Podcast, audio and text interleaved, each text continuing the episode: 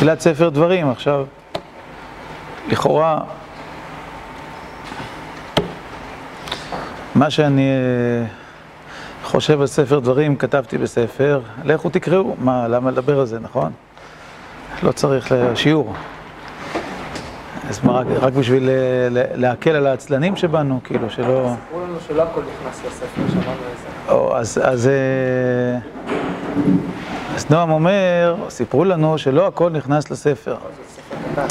אבל לא הכל נכנס לספר, לא הכוונה שבאותה שעה לא הכל נכנס לספר, זה אותה שעה שהספר נכתב. זה באמת, אה, ככה אני רוצה בפתיחה לעודד, לחזור וללמוד כל הזמן את אותם דברים שאנחנו לומדים. כי נראה לנו שאנחנו, אה, שאנחנו חוזרים, אז טוב, בסדר, כבר אני למדתי את זה. ובטח אם כתבתי על זה ספר, כמה פעמים עברתי על זה, נכון, אני כבר, זהו, זה כבר סגור. אה, באמת, עכשיו לקחתי נושא ש... שכתבתי עליו, כן, שהקדשתי לו מקום, וגם ידעתי כשכתבתי שהוא חשוב, זאת אומרת שצריך ל... לעיין בו ושקורה שם משהו, הכוונה אהבה ויראה, אהבה ויראה, שני, שתי המילים היסודיות האלה, המהותיות האלה בעולם של עבודת השם.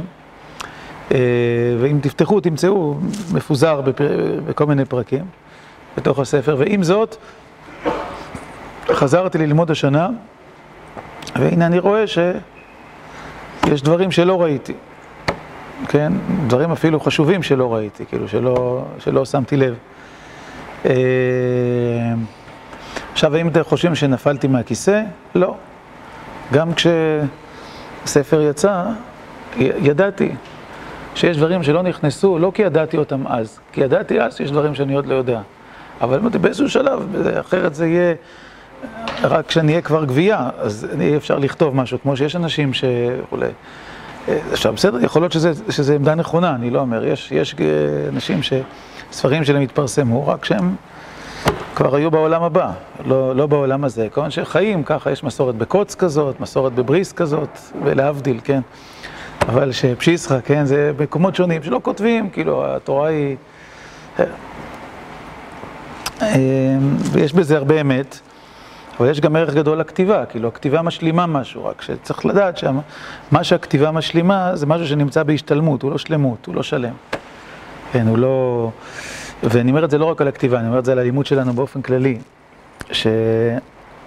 שכשחוזרים ללמוד, כשחוזרים ללמוד גם דברים שעיינת בהם היטב, במקומות שאדם יודע אותם לכאורה היטב וכולי, רואים תמיד שמסתכלים בעומק דברים שלא ראית הפעם הקודמת, מה יותר מזה גם. שמה שראיתי עכשיו, אני חושב שבשנים שעסקתי בספר ולפני שכתבתי וגם שכתבתי, לא יכולתי לראות. זאת אומרת, אחרי שיש לי את, מה שבניתי בינתיים, זאת אומרת, מה שעכשיו, אני יכול לראות עוד יותר. זאת אומרת, תמיד כשאתה לומד עוד פעם ועוד פעם ועוד פעם, אז הגעת לנקודה מסוימת, ועכשיו נפתח אופק חדש שלא היה לך לפני שלמדת פעם קודמת, הוא לא, הוא לא, הוא לא היה קיים. או בלשון רבי נחמן, תמיד כשאנחנו אה, אומר, כשאנחנו יודעים משהו, אז הידיעה הזאת היא ידיעה פנימית. אומר, עכשיו, כל מה שאתה יודע, תמיד יש מקיף לידיעה. והמקיף זה השאלות שלך, זה מה שאתה לא רואה כרגע, כן? השאלות שלך. ואז אדם שואל שאלות, הוא חושב עליהן וכולי, והוא נותן להם תשובה, ואז המקיף הופך להיות פנימי, אור פנימי, אור שאתה יודע אותו. אבל אז תמיד, כך אומר רבי נחמן, מופיעים מקיפים חדשים, שלא היו קודם, שקודם הם היו לא יכולת לראות אותם בכלל. כלומר, שאלות חדשות. ואז אתה יכול לראות שוב דברים חדשים, וכך הוא עד אין סוף. אז לכן יש טעם לחזור פרשת שבוע כל שנה, ויש טעם לחזור על הש"ס, ועל המסכתות שנלמדו עוד פעם ועוד פעם וכולי, לא רק בשביל לזכור או לשנן, בגלל שבאמת אי אפשר לראות בפעם השלישית מה שרואים בפעם הרביעית, ולא בפעם העשירית מה שרואים בפעם האחת עשרה, וכן הלאה, לזו הדרך. בסדר? זה על uh, לימוד התורה. עכשיו יהיה קושייה. הרי דיברנו שבעזרת השם בשנה הבאה שיעור פשט במתכונת הזאת לא יהיה. נו, לכאורה אחרי מה שאמרתי, סתירה לכל הטענות שלי. בסדר, יש לכם קושייה, תפתרו אותה, אני לא צריך לפתור לכם את הקושיות. זה, יש, בזה, יש בזה דבר אמיתי, כן? זה ברור ש... אה, אבל צריך לשנות נקודת מוצא, זה, זה כן, אני חושב, חשוב. בעזרת השם, נמצא דרך. אה, בואו אני אניח קודם כל את היסודות העובדתיים, ואחר כך מה שנתחדש לי השנה, לא כל מה שצריך לומר נאמר עכשיו, כמו שאמרתי, נמצא בספר, אפשר לראות. אה, הרמב"ם מונה אהבה ויראה, שתי מצוות מהראשונות בספר המצוות, ממש, כן, מצוות יסודיות, ליראה את השם, לאהוב את השם. אפשר לומר שבחלק גדול של הספרות שלנו, ספרות הלכתית וספרות האמונית, המחשבתית, אהבה ויראה תופסות מקום בראש. יש אה, מוני מצוות שלא מנו אותם כמצוות בפני עצמם, מפני שראו בהן מצוות כלליות, כגון קדושים תהיו, דווקא הרמב"ם שמגדיר היטב את ההבדל בין מצוות כלליות, שהן לא חלק מתרי"ג, כמו קדושים תהיו, ועשתי השער והטוב וכולי, לבין מצוות ספציפיות, חושב שאהבה ויראה הן מצוות, כן, מצוות מסוימות. אז אה, יש שמנו אותם ושלא מנו אותם, אין מי שלא חושב שאהבה ויראה הם שניים מן היסודות של עבודת האלוקים. זוהר, אהבה ויראה הן תרי גדפין, היינו שתי כנפיים, כן, כנף ימנית וכנף שמאלית, כנף האהבה וכנף היראה, ועל ידי שתיהם אדם מגביה את עצמו למעלה, מתקרב אל השם, מתדבק בו, אי אפשר רק עם כנף אחת, אה, לא כנף היראה לבד מספיקה ולא כנף האהבה לבד מספיקה. ואם תדמיינו ציפור שמנפנפת רק בכנף אחת, או מטוס שיש לו רק כנף אחד, המשמעות היא שהוא יחוג במעגל. כן, אם עשיתם את זה בחתירה בסירה, למשל, במשות, נכון? אם חותרים רק בצד אחד, פשוט חגים במעגל. לא מתקדמים לשום מקום. זאת אומרת, כדי להתקדם, כדי, כדי לעלות לשמיים, צריך שתי כנפיים. שתי הכנפיים, זה הגדרה נפלאה של הזוהר, זה אהבה ויראה שהן שונות אחת מהשנייה. הן באמת שונות אחת מהשנייה, אבל רק על ידי שתיהן מתקדמים. עכשיו נעיין בהם בתוך התורה. אה, יראת שמיים, ליראה את השם, יש לנו באופן מרוכז כמה וכמה פעמים בפרשת קדושים. ויראת מאלוהיך אני השם. כן, אתם זוכרים? אה, חתימה של כמה וכמה מצוות, נאמר ויראת מאלוקיך אני השם בפרשת קדושים. זאת אומרת, התורה מדברת על על יראת אלוקים, היא גם אומרת שיראת אלוקים היא מפתח, או היא אופן שבו אדם אה, יכול כאילו להיזהר מלחטוא במצוות מסוימות וכולי. ועוד כפי שנראה תכף, מדובר על יראה כמושג, כאופן של אה, עמדה דתית, רגש דתי, עוד הרבה לפני ספר דברים. לא כן אהבה. אין אהבה, אין אהבת השם, לפני ספר דברים. יש ואהבת לרעך כמוך. אהבת הרע יש בפרשת קדושים, אבל אהבת השם מופיעה לראשונה בפרק ו' של ספר דברים, פרשת ואתחנן. אין אדם שלא מכיר את הפסוק, ואהבת את השם אלוקיך בכל לבבך, בכל נפשך, ובכל מאודיך. ארבעה חומשים ועוד קצת, חיכינו עד שנשמע שצריך לאהוב את השם, כן? וזה ש... דבר שעסקתי בו באריכות, בזה אני לא אעסוק עכשיו, רק להניח את זה. כן, ש... איך יכול להיות ש... הפסוק הכי חשוב בתורה, שמע ישראל השם אלוקינו השם אחד, מופיע רק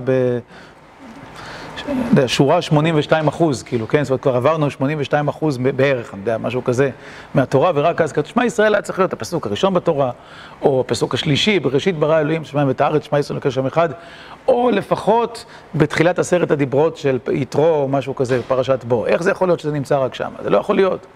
כל גוי יודע ששמע ישראל זה יסוד היהדות, אז איך זה יכול להיות? אז זה באמת טיפלתי בזה יסודי, והגעתי למסקנה שההנחה של השאלה היא מוטעית, ובאמת שמע ישראל זה הפסוק הראשון בתורה. זה, זאת, זאת הייתה המסקנה שלי. כן, שהקריאה היא לא נכונה. אז אם אתם רוצים להבין איך, תראו ב... תקראו, זה אני לא אדבר עכשיו. אז, אבל באמת אני חושב שזה הפסוק הראשון בתורה, שמע ישראל. רק צריך להבין איך הסדר, איך התורה כתובה. ואז ואהבת את השם אלוקיך, זה הפתיחה של התורה. כלומר, אהבת השם נמצאת בראש. אבל יש ארבעה חומשים קודם, ולפני כן לא נאמר שום דבר על אהבה, איך זה יכול להיות? עכשיו, כשממשיכים לקרוא בספר דברים, בואו נגיד מה שכן צריך להגיד. עד פרק ו', כלומר, נגיד חמשת הפרקים הראשונים של ספר דברים, הם פרקים שבהם משה רבנו מביט לאחור.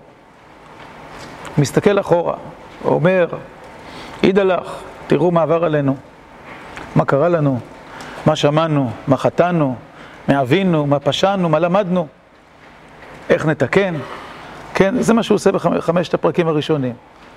ראו חטא המרגלים, ראו המעפילים, ראו השופטים, ראו כיבוש עבר ירדן, תפילה שלי לא סיפרתי לכם עד היום, אני מספר לכם, עמד הר סיני, נכון? הוא חוזר אחור, הוא מביט לאחור, והוא אומר לעם ישראל, זה מה שיש לנו ללמוד, נכון? כאילו זה מה שהוא עושה. כלומר, בעצם הוא בונה את היסודות, או מניח את המבוא, שאחריו הוא יתחיל להגיד לעם ישראל מה שהוא רוצה להגיד לפני מותו. כן, בחודש האחרון לפני מותו, הרי ספר דברים זה מא' שבט עד ז' אדר, כן? חודש. בדיוק מתי אנחנו לא יודעים. אבל תאריך בראש הספר זה א' שבט, והתאריך שלא כתוב בסוף הספר, אבל כל עם ישראל יודע, זה ז' אדר. בסדר, זה לפי חשבון של יהושע, כן, אתם יודעים, זה לא... חז"ל עושים את זה, זה לא מפורש, אבל זה, זה הזמן. בסדר. אז אנחנו, כן, 30 יום, ובי' חוצים את הירדן, שלושה ימים זה חשבון פשוט, אפשר לעשות אותו, כן? אז אה, כשמשה רבנו מסיים את ההבטה לאחור, את הנחת הדברים עד עכשיו, ועכשיו מתחיל להגיד לעם ישראל מעכשיו, אז הוא פותח ואומר, שמע ישראל, זה לא שמע ישראל של שרית חדד שם, או של, נכון, שרית חדד, לא טעיתי בזיהוי, כן? אה, כן, שהפך להיות כבר איזה, כאילו ביטוי שעומד בפני עצמו וכולי, אלא הוא מסתכל על עם ישראל ואומרים, שמע ישראל, כאילו, אומר, אומר להם, תקשיבו, אני מתחיל, תקשיבו, כאילו, הוא מפנה את תשומת ליבם שמתחיל משהו. והוא פותח במילים הכי יסודיות, השם אלוקינו השם אחד, שממש מקבילות לאנוכי השם אלוקיך, אשר הוצאתיך מארץ מצרים, מבית עבדים, אבל שונות. נכון? אלה מילות פתיחה, נכון? מילות פתיחה, שה, שמילות הפתיחה הן תמיד, כאילו, הבסיס של ההתגלות של השם, כאילו, הקדוש ברוך הוא אומר, הנה, זה אני, כן? אז הפתיחה היא קצת אחרת. יש השם אלוקינו ויש השם אלוקיך, זה דומה, אבל אז יש השם אחד, בפתיחה של משה רבנו, בפתיחה של ההתגלות של השם יש אשר הוצאתיך מארץ מצרים מבית עבדים. יש, יש הבדל, נכון? זה לא אותו דבר, לחשוב למה. למה כשמשה רבנו מתחיל, אז הוא מתחיל עם השם אחד, עם אחדות השם, קצת כמו הרמב"ם, נכון? ממשה עד משה לא קם כמשה ויש ביניהם קשר. משה רבנו מתחיל קצת כמו הרמב"ם, נכון? יסוד היסודות ועמוד החוכמות לידה.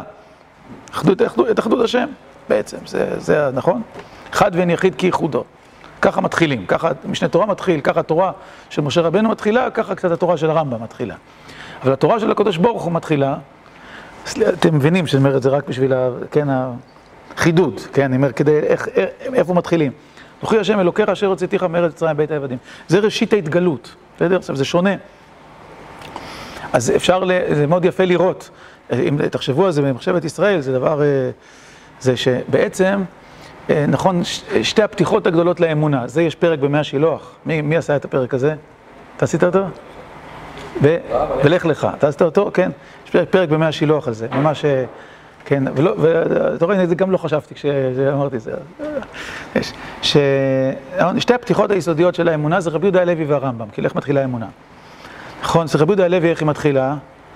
בגאולה, בהתגלות, נכון? כאילו בנוכחות של השם. נכון, יציאת מצרים וכולי וכולי, התגלות של השם. איך מתחילה האמונה אצל הרמב"ם? שם אחד, בידיעה של האדם שהשם אחד, נכון? זה שתי התחלות. ריאל מתחיל איפה שהקדוש ברוך הוא התחיל, והרמב"ם מתחיל איפה שמשה רבנו התחיל.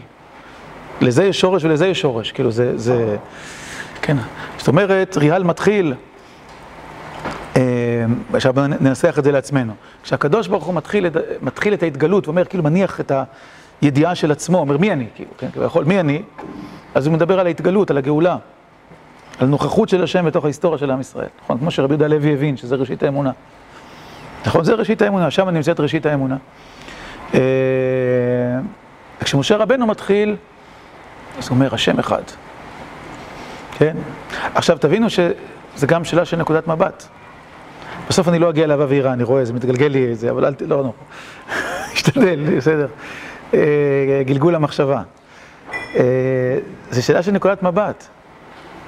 כשהקדוש ברוך הוא פותח את הדיבור שלו, את ההתגלות שלו, ראשית התורה של ההתגלות, אז אומר לעם ישראל, ראו, אני איתכם. נכון? אשר הוצאתיך מארץ ישראל מבית עבדים.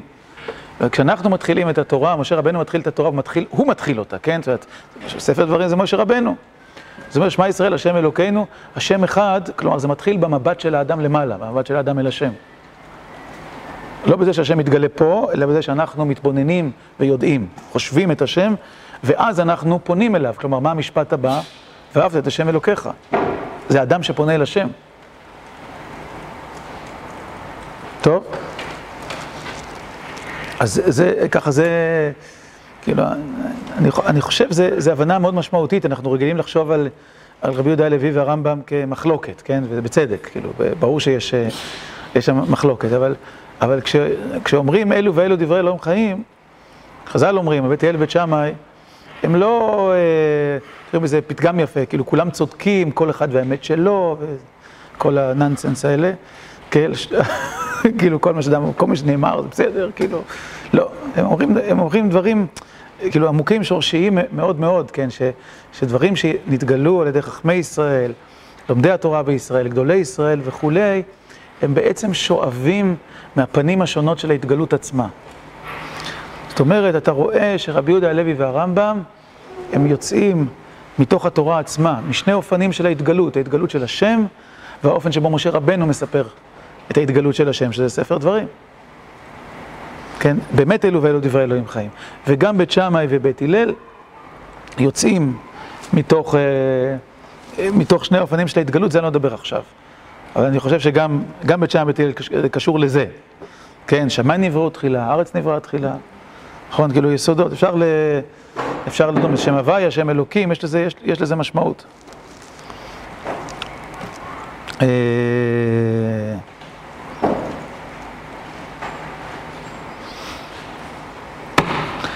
אני אומר, זה... יש לפעמים ברגעים טרגיים בתורה שבעל פה. מה אני חושב עכשיו? זה אסוציאציה. נכון? אנחנו נורא נורא רוצים לדעת, כאילו, שהשיטות יהיו מסודרות.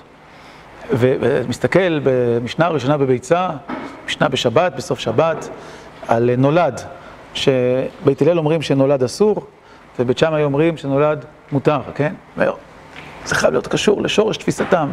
ואז אומר רב נחמן אפוך. אז מה עושים עם זה? איך נדע? כאילו, מה, מה, נסמוך על הירושלמי שלא הפך? או נסמוך על רב נחמן שהפך, או על פשט המשנה? איך, איך, איך נעמיד את השיטה? רב נחמן החליט שבסוגיית מוקצה רבי שמעון ורבי יהודה זה יותר חשוב, ובית הלל בית שמאי נשחק עם זה, שזה יתאים לרבי שמעון ורבי יהודה, שזה לא יהיה, כן. זה גם דבר עמוק, צריך ללמוד אותו, וזה לא, לא השיעור עכשיו. חוזר, חוזר לנושא. עכשיו, מה... אני מסתכל בהמשך ספר דברים, ואני רואה שבהמשך ספר דברים יש הרבה פסוקים עם אהבה, והרבה פסוקים עם יראה. בואו נזכר, דברים פרק ו', את השם אלוקיך תירא, אותו תעבוד. ובו תדבק ושמו תשבע. דברים פרק י' עוד פעם, את השם אלוקיך, י"א, את השם אלוקיך תירא, אותו תעבוד, ובו תדבק ובשמו תשבע. באחד מהם פספסתי משהו, הם, הם שונים במשהו, אבל לא חשוב.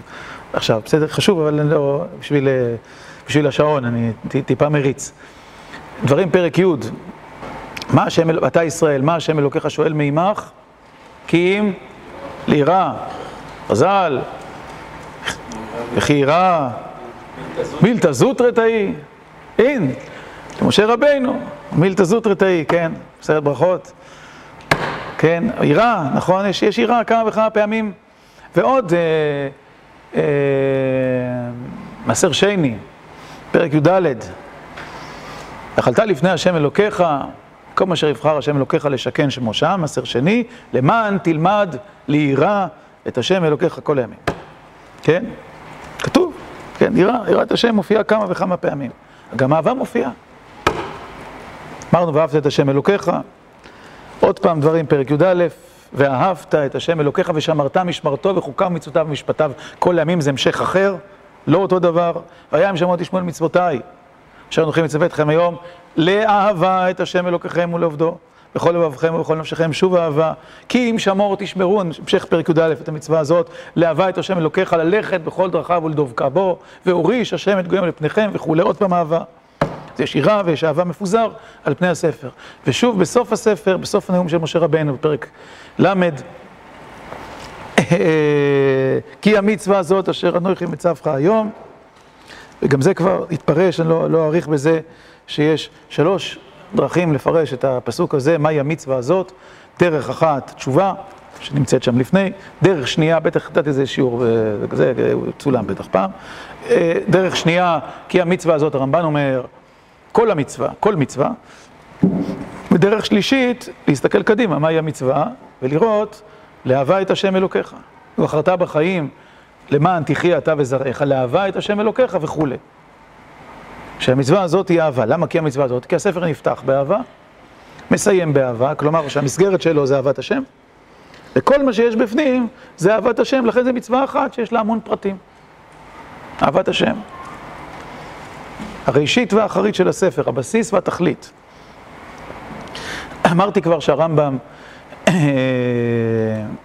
שהרמב"ם מתחיל עם משה רבנו, השם אחד, נכון? אבל גם את זה הרמב"ם לוקח ממשה רבנו.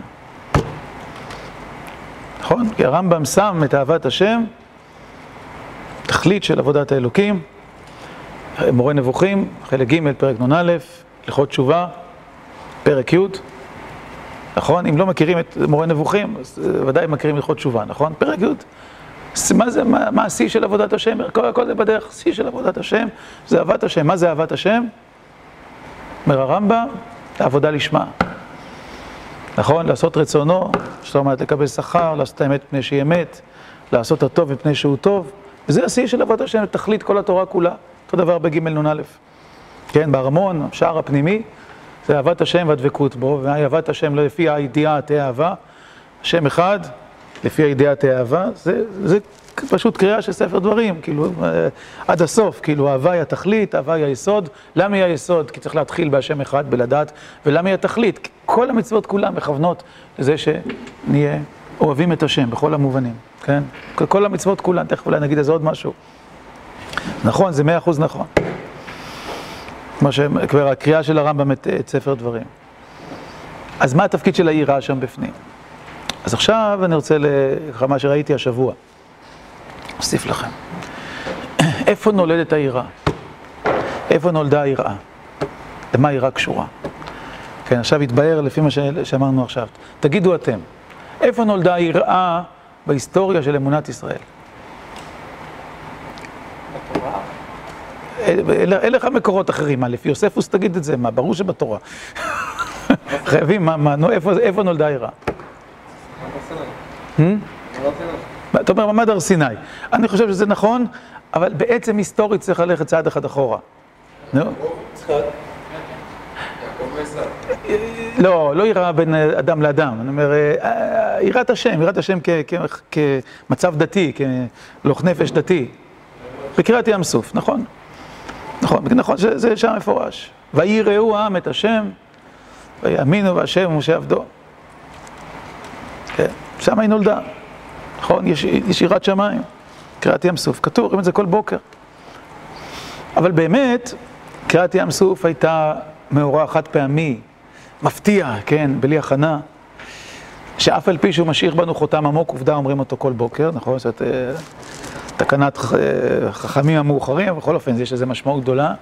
באמת, אתה צודק, אמיתי, שהיסוד הוא, היסוד של, אה, של יראת שמיים הוא מעמד הר סיני. במעמד הר סיני היראה היא מרכיב מרכזי, ולא סתם מרכיב מרכזי, גם בעייתי.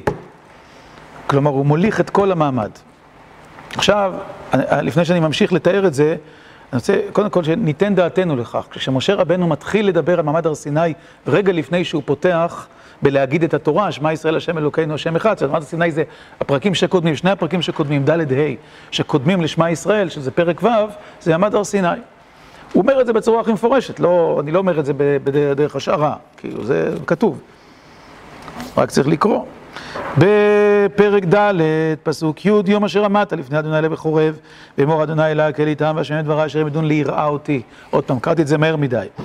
ואמור השם אלי הקל לי את העם והשמיעים את דברי, אשר ילמדון ליראה אותי. כל הימים אשר הם חיים על פני האדמה, ואת בניהם ילמדון. כלומר, זיכרון של מעמד הר סיני, מה הוא מכונן? יראת שמיים. מפורש, למה הם ידעו לראה אותי?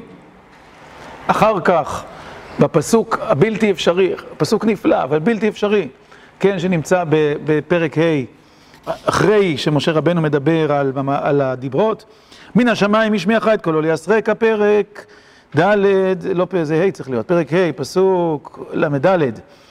על הארץ ערכה את אישו הגדולה, פחד, פחד נורא. ותחת כאב את אבותיך. לא, זה זיו, אני דילגתי, צריך לפני כן. נו, איפה זה? לא, לא, לא, מה פתאום? זה פרק ה', פרק ה', קראתי פרק ד', בטעות. כן, פרק כ"ה. וישמע השם את כל דבריכם מדבריכם אליי, ואומר השם אליי, שמעתי את כל דברי המזר שדיברו אליך, היטיבו כל אשר דיברו. מי ייתן והיה לבבם זה ליראה אותי, להם, ליראה אותי ולשמור את כל מצוותיי כל הימים. אז גם כאן, הרי מה, מה אומר השם למשה רבנו? וישמע השם את כל דבריכם, מה הם ביקשו? אמרו אל משה, דבר אתה עמנו ונשמע, ואל ידבר עמנו אלוהים פן נמות, נכון? ככה הם ביקשו. ואז אומר להם, אה, אומר השם למשה, ככה משה רבנו מספר, היטיבו אשר דיברו, לך אמור להם, שובו לכם לעוליכם, ועתה פה עמוד עמדי, ואדברה אליך את כל המצווה, החוקים והמשפטים וכולי. ואז הקדוש ברוך הוא נושא תפילה, לכן זה פסוק בלתי אפשרי, כמו רב שמסיים את הדרשה, והוא אומר, מי ייתן והיה לבבם זה ליראה. עכשיו, כשרב מסיים את הדרשה, הוא אומר, מי ייתן, למי הוא מתכוון? שהקדוש ברוך הוא ייתן. מה מתכוון הקדוש ברוך הוא כשהוא אומר מי ייתן? שבאמת, פסוק אה, אף לב הפלא, כן? מי ייתן והיה לבבם זה. רוצה לומר, אני אגיד לכם, מה התשובה? נו, מה התשובה? שזה התשובה שלי לפחות, אם פשט או דרש, אבל אני אומר שזה כתוב באופן הזה כדי לומר, הקדוש ברוך הוא אומר, אני לא יכול לעזור בזה. אני לא יכול לעזור בזה, אני יכול לעזור בהרבה דברים, אני יכול לסדר את העולם, אני יכול להפחיד אתכם פעם אחת, אני יכול וכולי, אבל כדי שתהיה יראה לבבכם, ליראה אותי, לבבם זה ליראה אותי ולשמור את כל מצוותיי, שזה יהיה הלב שלכם, שזה יהיה אתם, אני לא יכול לעשות עם זה שום דבר. כמו שאמרו חכמים, קדימה, הכל בידי שמיים, חוץ מיראת שמיים, הנה, כתוב. נכון? זה כתוב, ממש, כאילו, כתוב בפסוק. זה לא, זה לא בידי יראת שמיים. זה, זה, כן? אז, וזה גם כמו הפירוש של אישביצר. כן, אני אומר, אבל, אבל בסדר, גם לפי הפשט, אפשר, אפשר לקרוא את זה. אה, אז משה רבנו אומר, מעמד הר סיני מכונן יראת שמיים. אלא מאי, שזה מורכב, במעמד הר סיני זה מאוד מאוד מורכב. למה? כי המינון, המינון של היראה זה נושא מאוד מאוד בעייתי. כלומר, יראת שמיים מופיעה במעמד הר סיני עוד לפני המעמד, והיא מופיעה כבעיה דו-צדדית, דו-סטרית.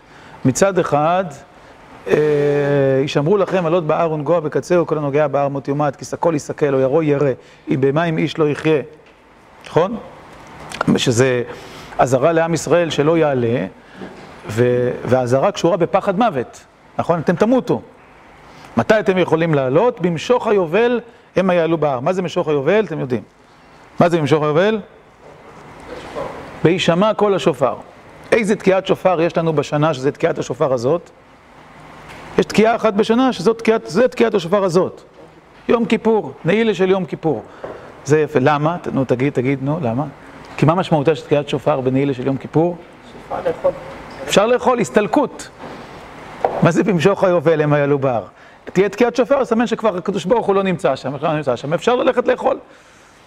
זה, זה המשמעות שלה. זה תקיעת שופר של נעילה. עלו ואכלו באמת. כן, ואז עולים ואוכלים, נכון? בדיוק. זה זה, כאילו, זה בדיוק זה. תרשו, זה, זה תקיעת שופר של יום כיפור. ראש שנה זה ההתגלות.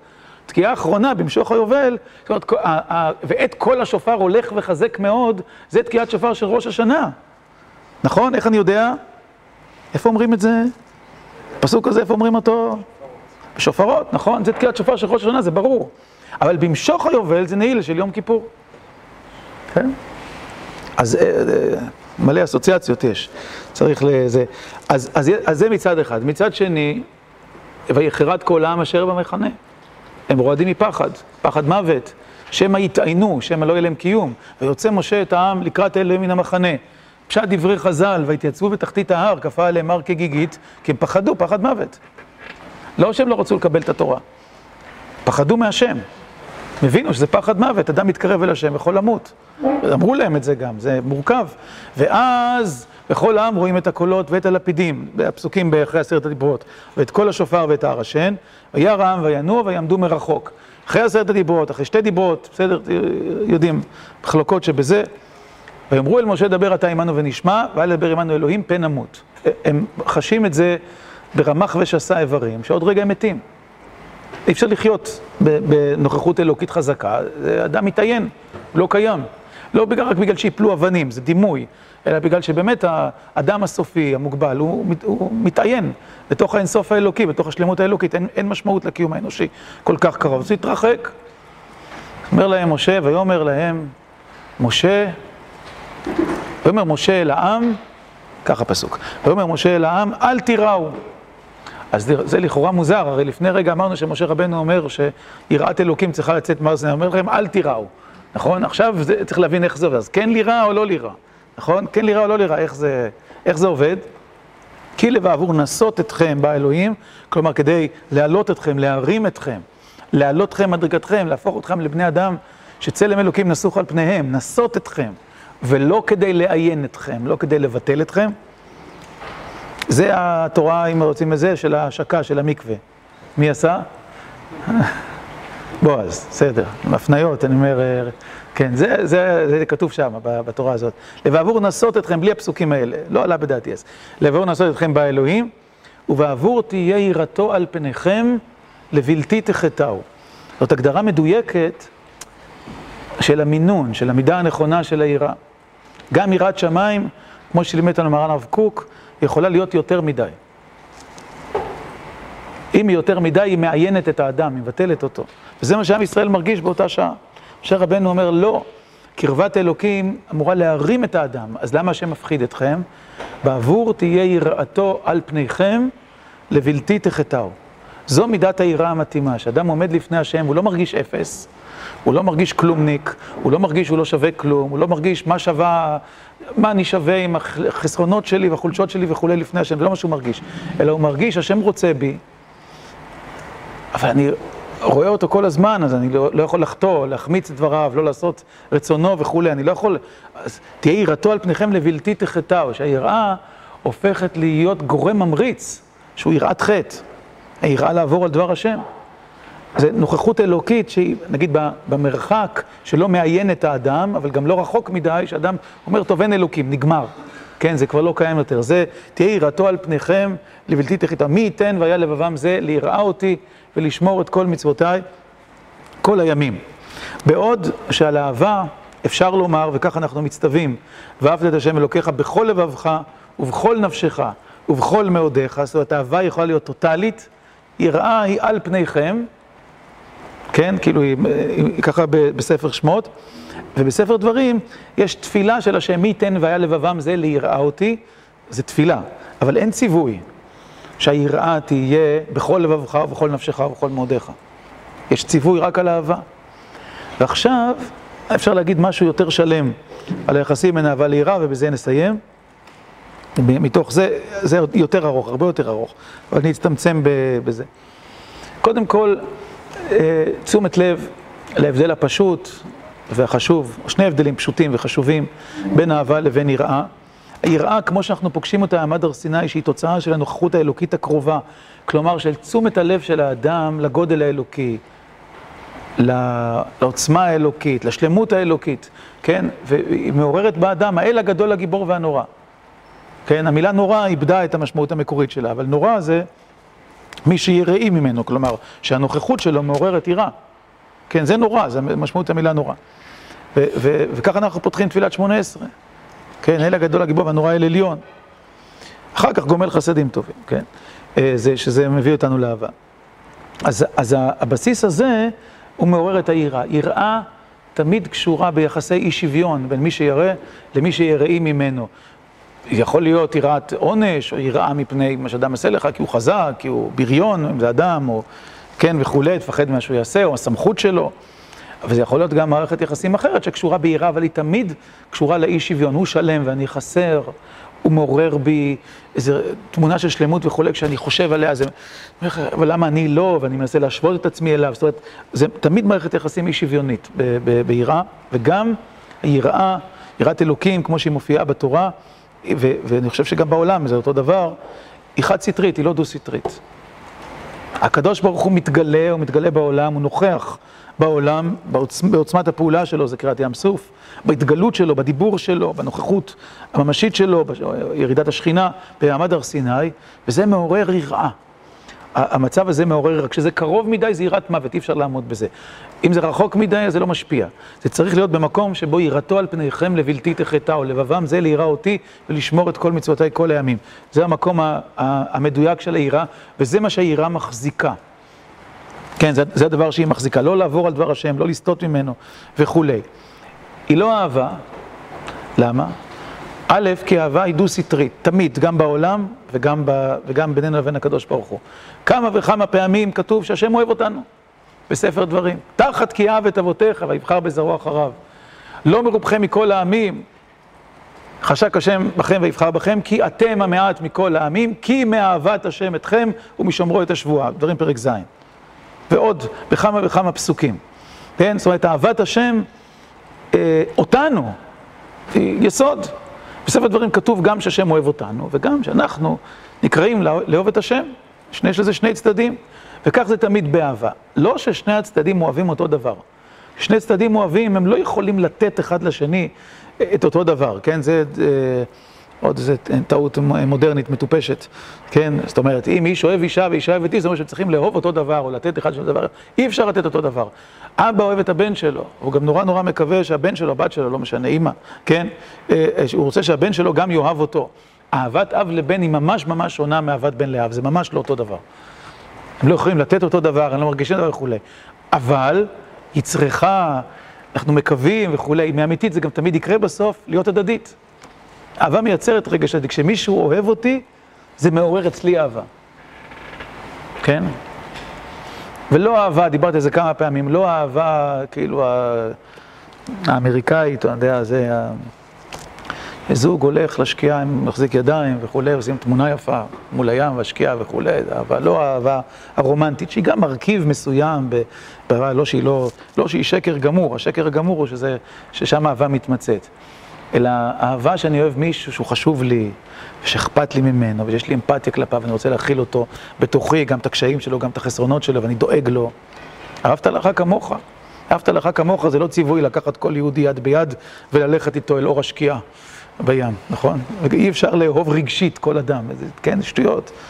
כן, זה גם לא מה שנדרש, כאילו, ב, כן, וגם ביחסים בין איש לאישה, אהבה זה רק הרגעים הרומנטיים, גם, אבל זה, זה הסיפור. אה, אז אנחנו צריכים לאהוב את השם, וזה אומר שזה הדדי. זה אומר שהשם אומר, אני אוהב אתכם, וכיוון שאני אוהב אתכם, בחרתי בכם, וכיוון שאני אוהב אתכם, התגליתי עליכם, וכיוון שאני אוהב וכולי, ואז אנחנו צריכים לאהוב אותו. ואהבת השם אלוקיך בכל אהבך, ובכל נפשך, ובכל מאודיך. אין הדדיות ביראה. בשום מקום לא יהיה כתוב שהשם ירא אותנו, אבל בהרבה מקומות כתוב שהשם אוהב אותנו, נכון? אין הדדיות. ויש גם הדדיות, במובן מסוים יש גם שוויון. כי כמו שהשם אוהב אותנו, צריכים לאהוב אותו. ולאהוב אותו, זה בדיוק כל מה שאמרתי עכשיו, לאהוב אותו זה לחשוב עליו, זה לדאוג לו. זה לחשוב על המקום שלו בעולם, זה לדאוג להשראת השכינה, לדאוג שבעולם יהיה צלם אלוקים, לדאוג שתהיה נוכחות של השם בעולם, ששם השם ייקרא בארץ. זה לאהוב אותו. כן, יש לנו אחריות לאהוב אותו. לירא אותו זה לא לסטות מדיבורו. זה לא לעשות משהו נגד מה שהוא רוצה. כשהרמב"ן פירש, יש חז"ל שורש לזה, בעיקר המצוות לא תעשה, אבל גם במצוות עשה. כשיראים ועושים מצוות עשה מתוך יראה, כמו שהרמב"ם הסביר, זה לא לסטות. זה לשמור, כן? זה לעשות את זה כי אני לא רוצה לעבור על דברו, ש... כן, מתוך הבושה, כן, לבלתי תחטאו, כן, יראת חטא היא בושה, שהוא לא, שאני לא, שאני לא אפגע בו, שאני לא, שאני, שאני אזכה ל, ליחס חיובי ממנו, שאני לא אענש, כן, בכל הממדים, יראת עונש, יראת חטא, אפילו יראת הרוממות, באותו מקום. באהבה, אני רוצה לעשות רצונו. האוהב עושה לפנים משורת הדין, אהבה מקלקלת את השורה. נכון? זה לא רק, אני שואל מה, איך אני יכול לעשות עוד? גם זה לא רק לעשות מה שהוא אומר, זה לדאוג לו. זה לחשוב עליו, לדאוג על המציאות שלו, למציאות שלו, לקיום שלו, זאת אהבה. מה יוצא? יוצא שספר דברים מונח כקומה שנייה על הקומה הראשונה של, שיש עד אז, ועד אז אין אהבה. מה יש? יראה. מה משה רבנו אומר בפרק ד' ה' של ספר דברים? הוא אומר, עד עכשיו דיברנו על יראה. למה? היראה היא תוצאה של ההופעה האלוקית, של אנוכי השם אלוקיך, אשר הוצאתיך מארץ מצרים בית עבדים. היא תוצאה של הנוכחות של השם בעולם שלנו ושל ההחלטה שלו באיזה עוצמה להיות נוכח. הנוכחות שלו יכולה לעיין אותנו, לאפס אותנו, היא יכולה להיות כל כך רחוקה שלא נרגיש אותה, והיא יכולה להיות, וזה כמובן קשור גם בנו, זה לא יכול להיות בתגובה שלנו וכולי, כך שהיא מאפשרת עמידה לפני השם, אבל מתוך יראה. בכל המובנים שלה, לפעמים זה יראת עונש קשה, כי השם אלוקיך אש אוכלה הוא אלקנה, ולפעמים זה יראה שיש בה אה, תחושה מוסרית חזקה של רצון להיות טוב, לא לאכזב, כן, לא ל... ולפעמים היא אפילו גבוהה מזה, אני רואה את השלימות האלוקית, ואומר, אני לא רוצה להיות שונה מזה, כן, זה במובן הזה. אבל זה לא מחשבה על השם. זה מה שנובט אצלי, כאילו, כן, וכולי, מתוך הנוכחות האלוקית. ובעיקר במעמד הר סיני, מי ייתן ועל אבם זה ליראה אותי, למען ילמדון ליראה אותי כל הימים אשר הם חיים על פני האדמה. צ'ופר, איך מעשר שני מעורר יראה? נכון, הרי כתוב, אמרתי, מעשר שני כתוב למען נלמד ליראה את השם אלוקיך כל הימים, כשמביאים מעשר שני לירושלים. קצת קשור לסוגיות שנלמד בשיעור א' ביומיים הקרובים, כן, וכולי, קדושת ירושלים, איך זה מעורר יראה? נו, כי מה הדין, כאילו, שמה, מה המשמעות של אכילת מעשר שני בירושלים? פשוט, לא אומר שום דבר מסובך, אני לא מבקש מכם איזה. תחשבו, כאילו, על מה המשמעות של זה. תתבוננו איזה רגע. כן, אבל עוד יותר, דייק עוד יותר. זאת אומרת, זאת אומרת שאנחנו חיים כל החיים, חיים חילונים, רחוק מהשם, כאילו, כן? אוכלים, שותים וכולי, השם לא נמצא בתוך ה... קרוב למציאות שלנו. מסר שני זה להגיד, תעלו לירושלים, ותאכלו לפני השם. כלומר, תשחזרו את החוויה, כאילו, יכולה, שה, שהאכילה שלנו, שהיבול שלנו, שהשפע שלנו, שהחיסרון שלנו וכולי, הוא בקרבה אל השם, הוא בנוכחות של השם, שהיא מעוררת יראה. זה, זה, זה, זאת המשמעות של יראה. זה הבסיס. עם זה באים לספר דברים. וכשמשה רבנו מתחיל את ספר דברים, אז הוא אומר, עכשיו אהבה. אהבה לא מתחילה בנוכחות של השם, אלא בהחלטה שלנו, בעצם, כאילו בעומק, לדאוג לקדוש ברוך הוא. כן, הרי זאת הפעם הראשונה שנאמרת אהבה, היא יוצאת מההתגלות, כמו שמשה רבנו תופס אותה. כי השם אמר, תראו אותי. כן, זה, זה, זה הקריאה של השם, כאילו, אפילו לא אמר, הוא נוכח באופן כזה ש, שמעורר יראה, זאת המשמעות של זה בעצם. ומשה רבנו אומר לעם ישראל, אנחנו צריכים לאהוב אותו. שוב, כי יראה היא חד סטרית. כן, זאת אומרת, נוכחות ואז התגובה, שתגובה הטבעית, השם מייצר אותה בהתגלות שלו, בנוכחות שלו, אבל האהבה היא עמדה שנובעת מההבנה שלנו, את, את השם, את המקום שלו, על שמע ישראל השם אלוקינו, השם אחד, ואהבת. כן, זה, הדברים קשורים באופן עמוק אחד בשני, אפשר להמשיך את ה... לחבר בין הדברים, אבל נסתפק בזה אה, כדי להבין איך מבנית, איך מופיעה היראה בתוך הנאום של משה רבנו, זה כן כתבתי, אז אפשר להסתכל בין פרקים ו' לפרק י"א, איך, ה... איך היראה אה, אה, מופיעה שם, איך היא משובצת בתוך האהבה. אהבה היא מסגרת, אמרנו, היא בסיס ותכלית, היראה מופיעה שם בפנים, אבל כפי שאמרנו, באופן יסודי, ספרי התורה הראשונים, מעמד הר סיני, קראתי ים סוף, בעיקר מעמד הר סיני, מניחים את הבסיס של היראה. כשמשה רבנו מתחיל בספר דברים, הוא מחדש. מחדש, לא חידוש יש מאין, חידוש יש מיש, אבל חידוש שלא נודע לנו עד עכשיו, שעובר דרך משה רבנו, שאת היסוד הגדול של אהבת השם בכל לבבך ובכל נפשך ובכל מאודיך. כן, שזה, שזה יכול להיאמר רק באהבה, נסתפק בזה. עכשיו נעשה איזה גם סיום קטן ל... מידות הראייה, בסדר?